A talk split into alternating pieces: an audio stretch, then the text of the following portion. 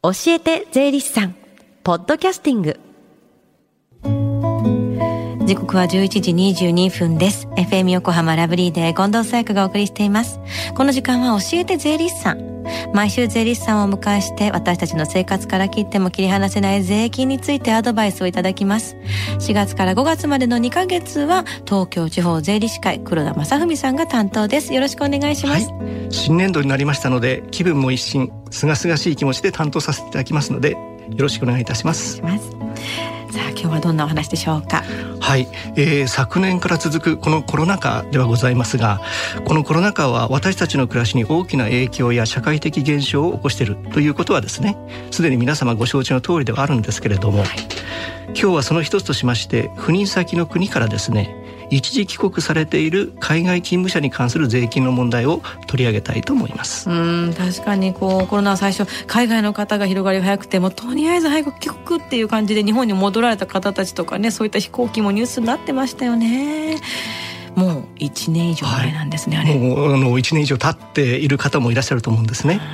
しかし海外にはですね依然として日本からの入国制限ですとか、あるいは入国後の行動制限を設けている国というのもございまして、はい、えー、このため一時帰国とは言いましても赴任先に戻るめどが立たずにですね183日を超えて長く滞在されているという方もいらっしゃるのかと思います。うんうん、今この183日と申し上げましたが、はい、これは後ほどご説明させていただくんですが、はい、えー、今一時帰国されているという方はですね国内で発生した所得に対する税務上の問題が生じることになりますので今日の話がですね参考になればというふうに思っております、うん、日本の居住者になるかそれとも非居住者になるかといった問題になるんですか？はい、えー、通常ですね海外に1年以上勤務することを前提に出国された方はですね住所が海外に変わったということもございまして出国の翌日から非居住者になります、うん。ですから今一時帰国されている方はあくまでも非居住者ということで扱われることになります。そして非居住者の方につきましては原則日本国内で発生する所得に対してのみ税金が課税されるということになります。この一時帰国の方々ですけれども、じゃあどういった税金の問題が起きてるんですか？はい、えー、具体的に申し上げますと、一時帰国とは言いましても、これらの方々の職務上の席はですね、あくまでも赴任先の海外の子会社ですとか支店といったものになります。従いまして滞在期間中と言いましても赴任先の仕事をしているんですね、うん、そして赴任先の仕事と言いましても国内でしてますから、これは国内源泉所得ということで普段私たちが給与や報酬をもらう時と同じように所得税や復興特別所得税が源泉徴収といった形で課税されることになるんです、うん。しかし海外の子会社や支店から給与が支払われるということになりますと源泉徴収されなくなるってことですね。はい。今近藤さんがおっしゃっていただいた通りの問題が出てくるということなんですね、うんどうしたらいいんですか？はい。このようにですね源泉徴収されない給与の支払いを受けた一時帰国者の方はですね、うん、その給与の支給額に所得税及び復興特別所得税の税率これは20.42%になるんですがこの20.42%をかけた金額をですね確定申告期限までに申告する必要が出てきます。うん。確定申告の必要があるということはまだの方は、えー、延長されてますもんね期限が。はいその通りなんですね。4月15日までに済ませればいいんですよね。おっしゃる通りでございます。すでに確定申告を済ましているという方もいらっしゃるとは思うんですが、4月15日までにはですねまだ少々時間的にも余裕がございます。は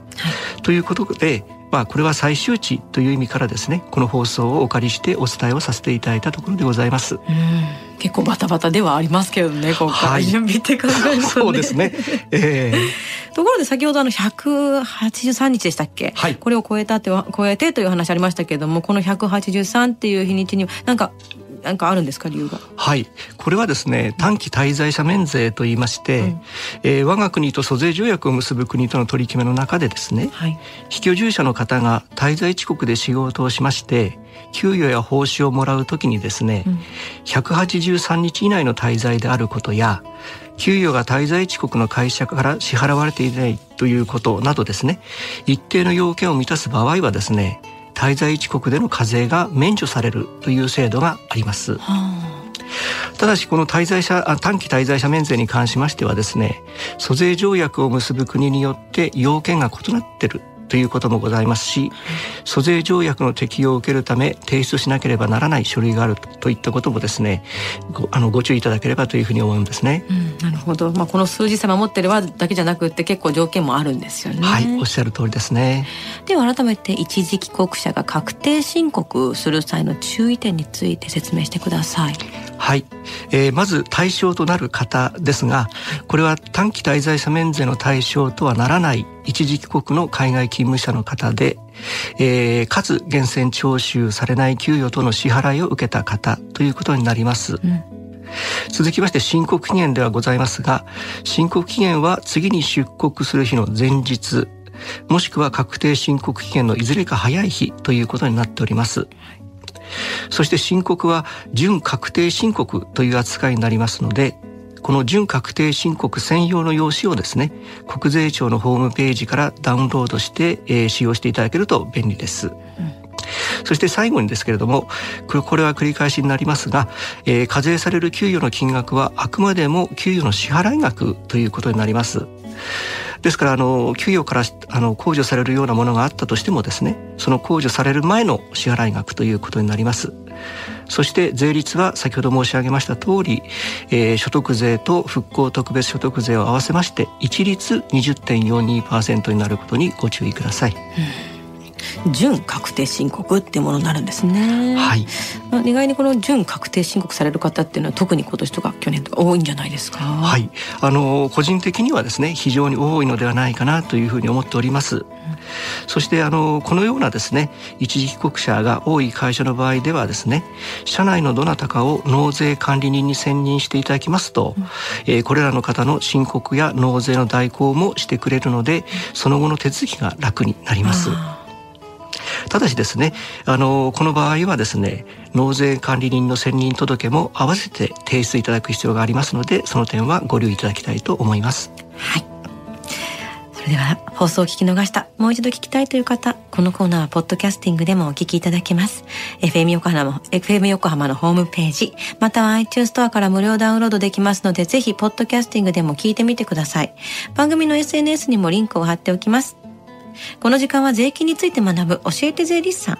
今日はコロナ禍の一時帰国海外勤務者に関する税金についてでした。黒田さんありがとうございました。はい、どうも失礼いたしました。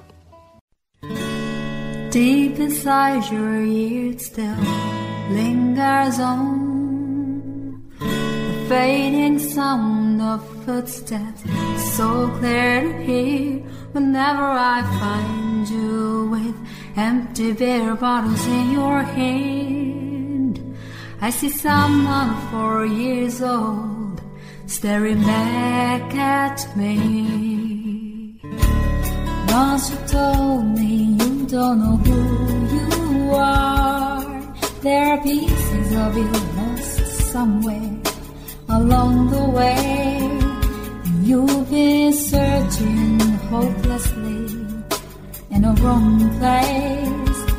Cause they have always been with you from the very start. So many years you haven't been yourself. For many years you've struggled with your own shadow. And now you slowly getting